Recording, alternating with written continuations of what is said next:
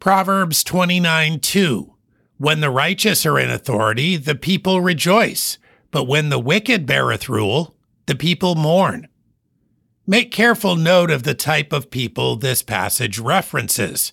It's not talking about people who agree or disagree with our positions on the issues.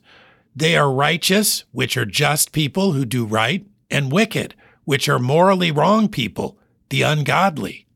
The words for in authority and beareth rule are a little different too.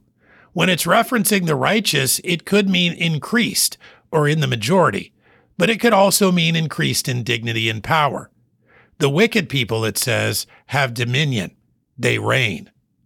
The verse could be restated this way When just people are increased in society, people rejoice, but when the wicked reign, the people mourn. Culture and public sentiment on that culture change dramatically based on the character of the people.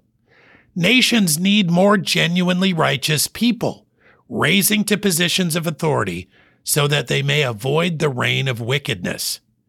Believers in Christ must reflect his glory, for he transforms wicked men, giving them his righteousness. Proverbs 29 2 When the righteous are in authority, the people rejoice but when the wicked beareth rule, the people mourn.